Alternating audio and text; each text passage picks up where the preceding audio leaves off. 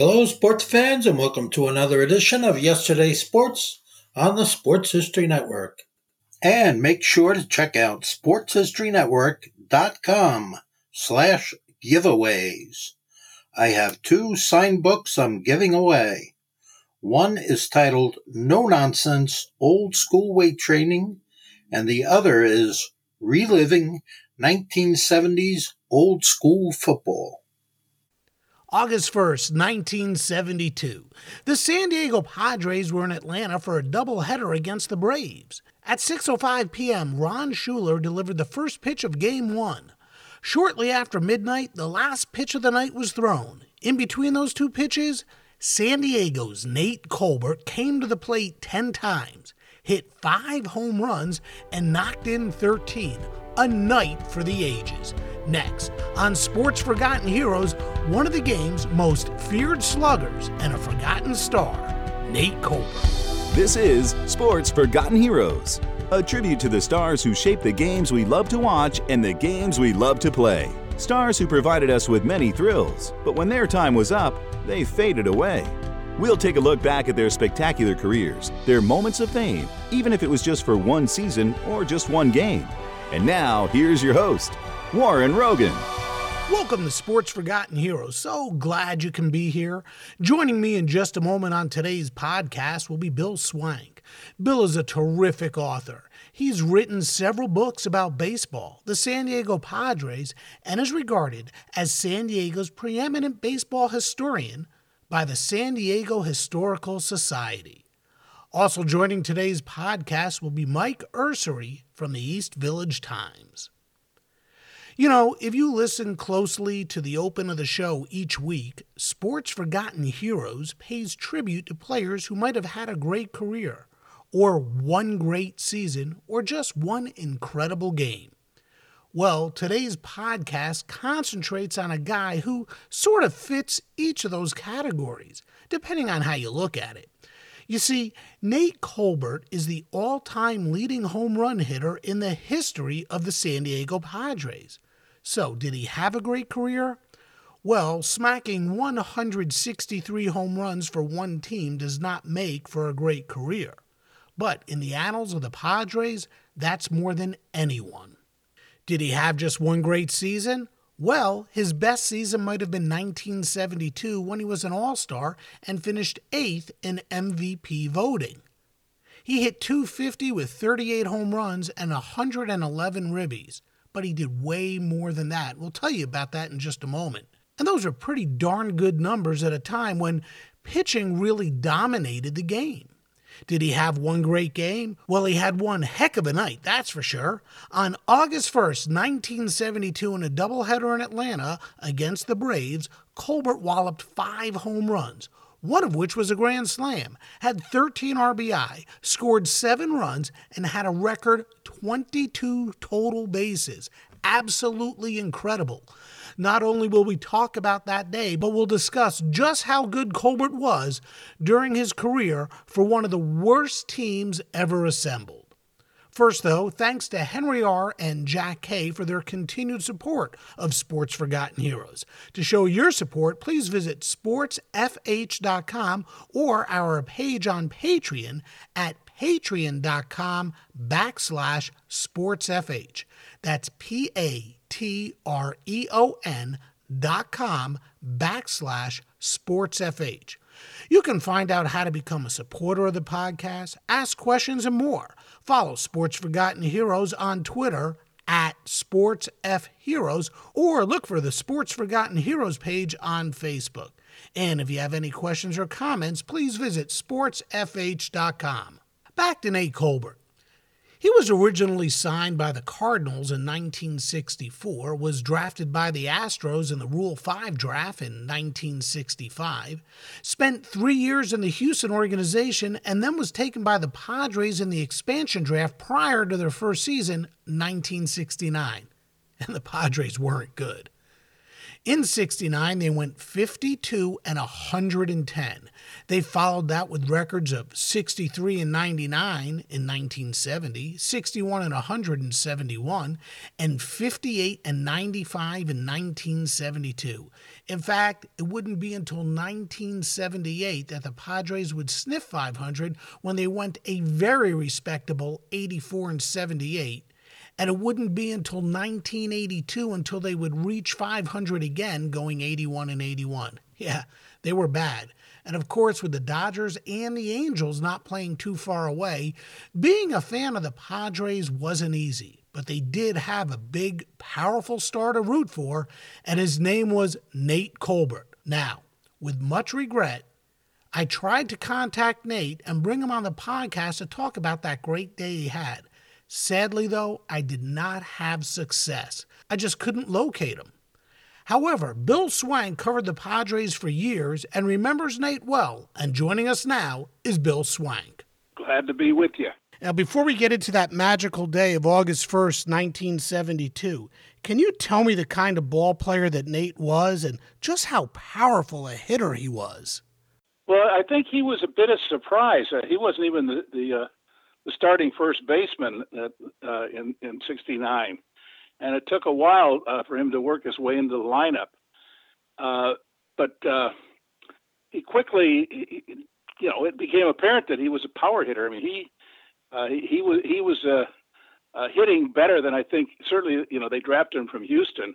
But I mean, even you look at his minor league numbers, they, they didn't jump out at you. But neither do Roger Maris's minor league numbers or sure. uh, or Hank Aaron's. Uh, so you know, some of these men they just uh, develop into sluggers, and the man really was a slugger. He he uh, Colbert could really hit that baseball. And he played on some really poor, really bad teams. Some they were some historically bad. Just how bad were they, and how much more significant did their poor play make what Nate did at the plate during his years in San Diego even more impressive? Well, there wasn't a whole lot to cheer for with the team that was losing as much as it was. So when someone like Nate Colbert came along, uh, he w- he was the man, and he was uh, the the fans loved him, and and he uh, he was responsive to the fans. Thing know, things were different back then. There was there was more accessibility to ball players, and Nate just had one of those outgoing personalities, and uh, he he was the the the star of of uh, those early Padre teams. Uh, you know, he was an All Star, I think, three years, but uh, he was he was definitely one of the uh, leading uh, power hitters in baseball. Uh, you know, remember, I think it was sixty. I think it was sixty-eight. I think it was the uh, the Impossible Dream year that uh, Yastrzemski batted 301. He was the only guy in the American League to even hit over 300. Sure. So it was a pitcher's it was a pitcher's game back then. So uh, Colbert was uh, uh, he he was playing in a time when the pitchers were more dominant, uh, uh, to, you know, than they had been. And and that brings up my next question. One of the most incredible statistics that I read during my research about Nate Colbert comes from the 1972 season. And to me, this shows just how good he was. The Padres, it was a strike shortened season, so the Padres went 58 and 95 that year, and they had a batting average, a team batting average of just 227.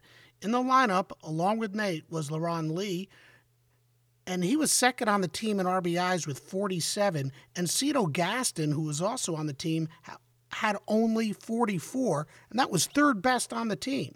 As a team, the Padres scored only, get this, 488 runs.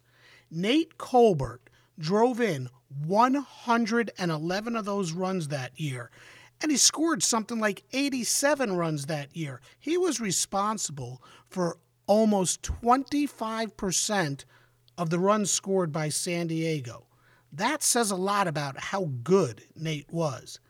How in the world was he able to do that? And why didn't opposing pitchers pitch around him? Well, I'm I'm pretty sure you know that, as you said, the percentage of uh, of uh, runs batted in to runs that were scored by a team. I think that set a major league record. Uh, yes, it was incredible. Uh, and uh, why didn't pitchers uh, pitch around him? I, I, just had lunch with Bob Chandler. I don't know if you uh, recognize the name. Bob, Bob was the uh, broadcaster for the Padres, partner with Jerry Coleman for years. And, mm-hmm. you know, one of the things that, that Bob said was, I asked him about that. And I said, you know, what, you know, and he, re, you know, and I asked him about because I knew, you know, uh, that that we were going to be talking. I asked for some of his memories about, uh, you know, what we'll be talking about the great day that he had in uh, in in August uh, August first of that year.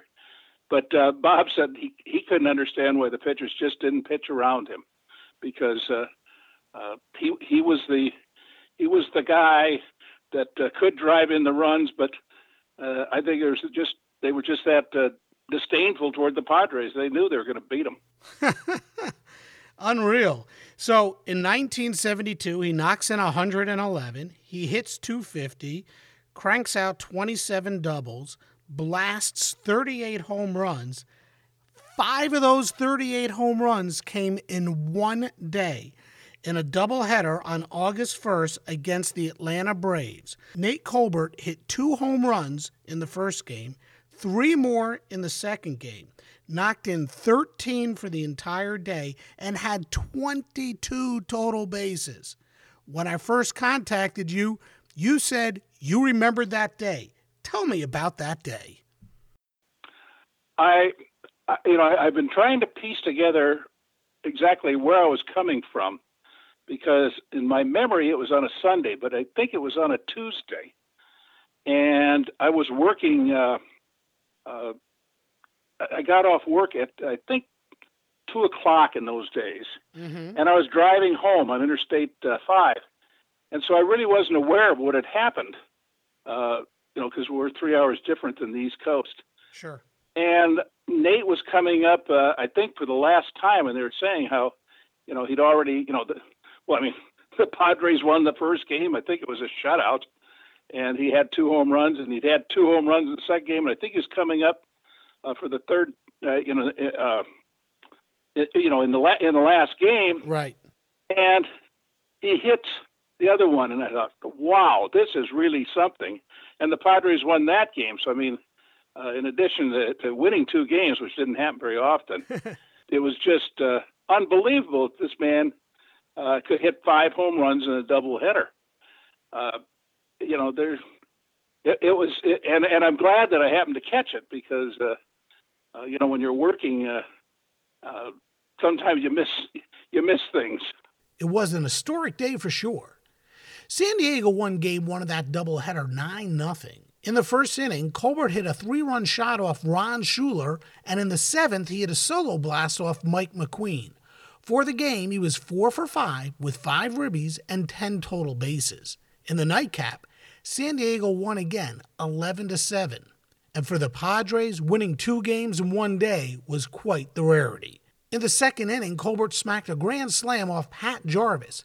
In the seventh, he hit a two run shot off Jim Hardin. And in the ninth, he hit a two run shot off Cecil Upshaw. That's 12 total bases, another eight RBIs. So for the day, that's five home runs. Incredible 13 ribbies, and a major league record of 22 total bases. He faced five pitchers and hit a home run off each of them. And for those home runs, he took the pitchers deep on the first pitch he saw. And on the other home run, he went deep on the second pitch he faced. I also read where he barely missed two more home runs by inches on balls that were barely foul. Mike Ursery from the East Village Times also remembers the games. Uh, his first at bat was a three run home run. So right off the bat, he's already got a home run, three RBIs. Uh, his next at bat was a single. He drove in another run. He also had a grand slam that day. You know, he already has five home runs in a day, but.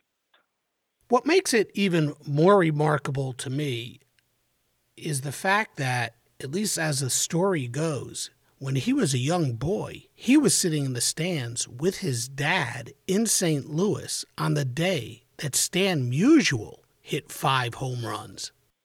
That is uh, really uh, that is really amazing. Um, you know, we all once were kids, and we all have idols that we looked up to. Um, and we all have said one day I'm going to do something like that. But Nate Colbert actually was there to watch Musial do it, and he told his dad, he said, "One day I'm going to do that." And you know, 18 years later, he did it. In fact, in an article about that day written by Bob Wolf, which I found in the LA Times, Colbert is quoted as saying, Stan was my idol after that day. Now, when I see him, he says, Hey, we're the only ones to do it. Musial's big day came on May 2nd, 1954. In the first game of a doubleheader against the then New York Giants, a 10 6 Cardinals victory, Musial went 4 for 4 with three home runs and six RBI. In the second game, a 9 7 Cardinals loss, Musial went 2 for 4. His two hits were home runs and he totaled three ribbies for the game. Overall, Musial went 6 for 8 with five home runs and 9 RBI and 21 total bases. Now, 26,662 people were in attendance, and as the story goes, two of those people were Nate Colbert and his father. However, Swank debunks that story just a bit. When you're a, a researcher and and, uh, and a historian, and you uh, you go back and because uh, I I I did the early history of baseball in San Diego back in the 1800s, and there's some pretty far-fetched stories, and and I think there could be a little embellishment, and you know, telling a good story is, is real important, and you know, for for for Nate to be in the in the stands when Ted, uh, when Ted, I'm thinking Ted Williams because when when uh, Stan the man, uh, you know, it could have happened. Uh, I'm just a real skeptical guy. That's that's what I'll say. But uh, I know, you know, Stan Musial was a very gracious man, and and uh, you know, I know there was some, uh, you know, there when they they celebrated it when I think the you know when the Cardinals came out, mm-hmm. and I know that they reported that uh, that Nate Colbert got a got a Cadillac Eldorado. Now, whether or not Colbert received a Cadillac Eldorado is another story that Swank questions. But what no one questions is how bad the Padres were, and because they were so bad, Colbert played in relative obscurity. Even in San Diego, very few showed up to see him play. In fact, in San Diego's first season, the Padres drew just over a half million people, or 6,333 per game, at a time when NL teams averaged over 1.2 million fans per season. In 1970, San Diego drew just under 650,000 fans for the year, and in 72, they fell back to just over 550,000 for the season. During the course of Colbert's six seasons in San Diego, the Padres averaged just over 595,000 fans a year. Outside of San Diego, hardly anyone knew him. And in fact, after the 1973 season, with attendance just so paltry, the team was going to leave San Diego and head across country to Washington, D.C. The Padres just struggled at the gate. They couldn't bring people in. They were financially strapped. So yeah. I read where there was also a period of time that it was thought that the Padres were going to leave town and go to Washington D.C. They they were they were sold they they were go they were on their way to uh, Washington, and they they uh, even uh, had a, I, a friend of mine was a, a, photographer for the team, and I have a picture, and as far as I know, uh, it's really the only one in existence that he took of uh, Dave Freisleben wearing a, uh, a Washington uniform. It just said Washington on it, and there was a star on on the the hat they were going to be called the Washington Stars. Wow. So so and and it was they were sold I think to a uh, it was a, an East Coast grocer or something like that, and, and there was some problem, uh, and, the, and the commissioner's office said, "No, nah, this this can't well, can't go through," and then Ray Kroc, the founder, not he's not the founder, you know, but he, he's considered to be the founder of McDonald's. Mm-hmm. He bought the team, and when he told his wife, I bought the Padres, she said, Why did you buy a monastery? so she didn't even know they were a baseball team. And he was a he was a very colorful guy. You know, you mentioned at the start about uh, the Padres having to compete against the Dodgers and the Angels. I guess you were implying for for attention and for uh, yes, yes, you know, for for fans. But sure. you know, San Diego, uh, San Diego doesn't like L.A. L.A. likes San Diego. I'm just talking about in general. You know, everybody in L.A. wants to come down to San Diego because it's such a beautiful spot, and uh, you know they're they're they have benign to positive feelings about San Diego, but San Diegans don't like L.A. And so playing the Dodgers uh, is always a highlight. Right. And beating the Dodgers, I mean that that uh, uh, the Padres uh, have, have really traditionally done pretty well against the the, the Dodgers. Uh, Interesting. I don't know where where am I going with this. What was your question again? well, we were talking about you know, the you, Padres. you start talking Yeah. baseball and you and you never know where it's going to go. we were talking about the Padres. Oh yeah, about and- Ray Kroc. Ray, Right. Ray Kroc. Let me tell you a quick story. Kroc buys the team. It's opening day. This is '74, and they're playing uh, Houston. They're playing Houston. The bases are loaded, and I think yeah, as Colbert was at bat, and he pops out. That's one down. No, Mhm. there, there, he, yeah. uh, I, I can't. I think it was uh, there was one out and he pops out, and then the guy on first base gets picked off. You know, he's so I mean, and so Ray Kroc he'd gone up to the uh, uh, to the booth, you know, the broadcast booth, and he had he's holding on to the uh, PA system. He's talking, and he says, "Well, I've got some good news and some bad news. The good news is that, that uh, you know, we outdrew the Los Angeles Dodgers on their opening day, and so the fans cheer. And he says, and the bad news is, this is the stupidest baseball I've ever seen. and the fans cheered. well, that did not go well with the with the players, needless to say, and it didn't go well with Major League Baseball uh, because uh, you know you don't want the owner getting up and saying these things. That same day, you're aware of the San Diego Chicken. I am the KGB Chicken. Yeah, you know, I mean, he's he, he- he's a great greatest mascot ever. That was the first time he made an appearance. He was uh, just a college kid. He was uh, wearing the, the, a little different chicken outfit for uh, radio station KGB uh, here in San Diego, and so that was you know he made his debut that day, and then while Kroc is talking, a streaker runs across the field. oh my. And so Kroc, Kroc, you know, get that guy, and he's he's yelling, and, and I mean, the, the fans are just loving it because it was clear that this was a man who cared about, uh, you know, about baseball in San Diego. And even though they were still terrible, I think that was the year that they drew a million fans, which was just unheard of. So Ray Kroc really saved baseball in San Diego. How tough was it for the players to play previously before Kroc came in, knowing that the team was on its way to Washington D.C.? What? How did that affect the psyche of the players? Well, in '73, I can remember going to to what I thought was the last game, and there weren't many people in the stands, and it was like you know, it was like being at a funeral. You know, we didn't know that, that you know that they were that they were going, but it was pretty obvious that that uh, you you know, well, C. Arnold Smith had run out of money, and so the Padres had to go. Right. And there, there were a lot of people who said, "Great, bring back the old PCL Padres. At least they'll win some games." Uh, so there, people didn't feel as bad about it as uh, as they should have. And I remember feeling bad, and, and I just remember that feeling in the stands that night. It was, uh, it, it had to have an effect on the players, and losing all the time has an effect on on the players. I mean, these guys, they may be professionals, but but they're out there to win Right. and uh, and the Padres were god awful, no question of that.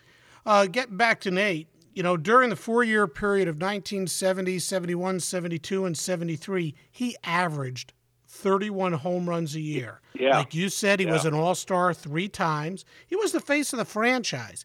And to this day, he is San Diego's all time leader in home runs with 163. Yep.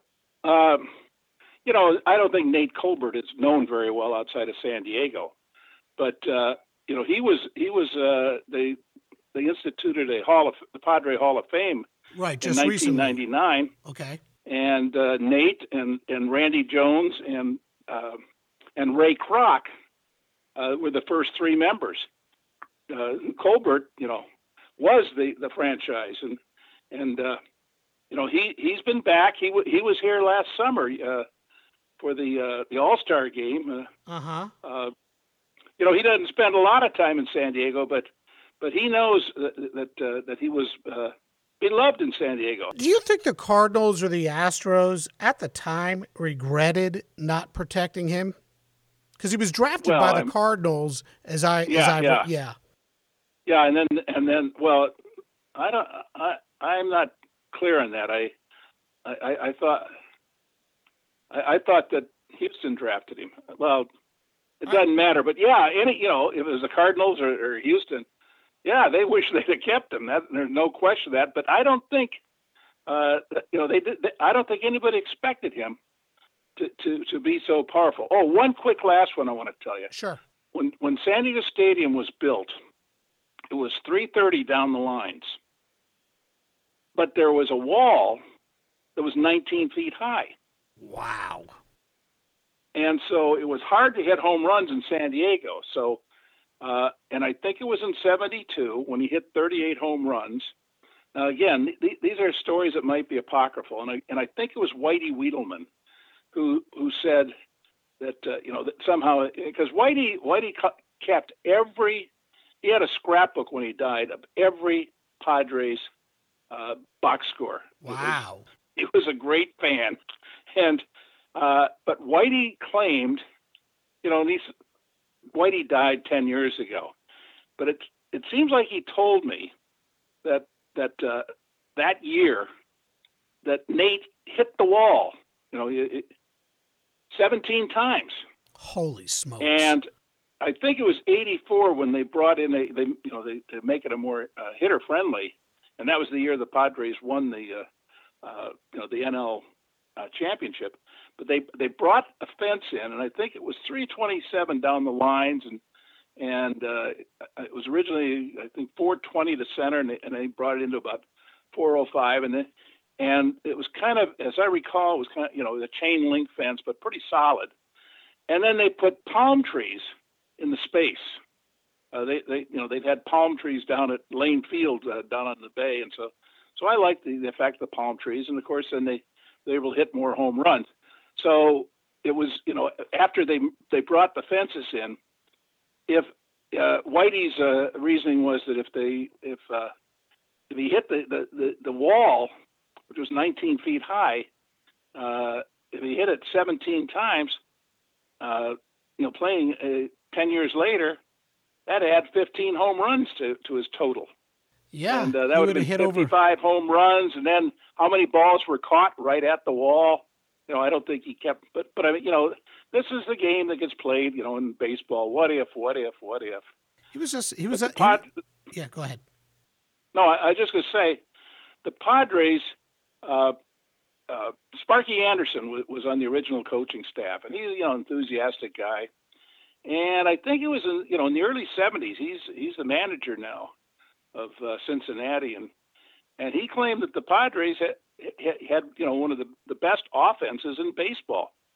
Uh, they didn't hit for average, but uh, uh, they it seemed like they you know, I'm not a, a real stats guy, but I, I think that um, I think this is right. I think in 1970 they hit 172 home runs, and they hit, and, uh, but only 104 of them, or I mean, not only, I mean, most of them were hit on the road. They only hit 68 at home. Because it was just too hard to get over that fence. Yeah, and I think one of the things because I, I in 1980 they only hit 29 home runs at home, and so that's Wow. why I think that motivated them to move in the fence because it's just too hard to hit home runs. And you know the same thing happened down at Petco, and you know the pitchers were complaining and the hit and. Uh, you know, they, everybody would come in, and they they they'd hit home runs, and the Padres couldn't even hit home runs in their own ballpark. You know, it, so they brought the fences in there. You know, and they let's face it, baseball today, it's not the game it was in the old days when if you hit 20 home runs, you were a power hitter. Yeah, no doubt. Uh, now, uh, you know, we're past the steroid era, I think, but uh, it, it's a game that gets changed by home runs, and Yeah. the fans love it. So that's you know, people that don't think baseball's changing don't know what they're talking about. It's changing all the time. Sure, it is.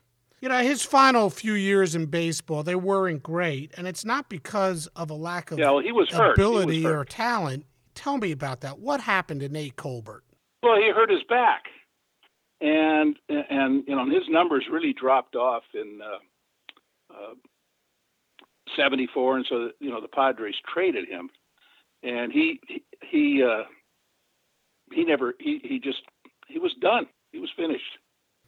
And then- you know that happens. You know, Yeah. guys get hurt. Yeah, I heard it was some sort of a degenerative back condition. Yeah, and it, it, back.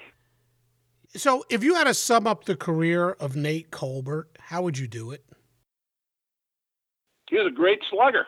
He was uh, an un, uh, obviously an unappreciated slugger, uh, and and I guarantee you, uh, people that know anything about baseball in San Diego know how tremendous he was. He didn't hit for average, but boy, he could he could hit the ball a long way.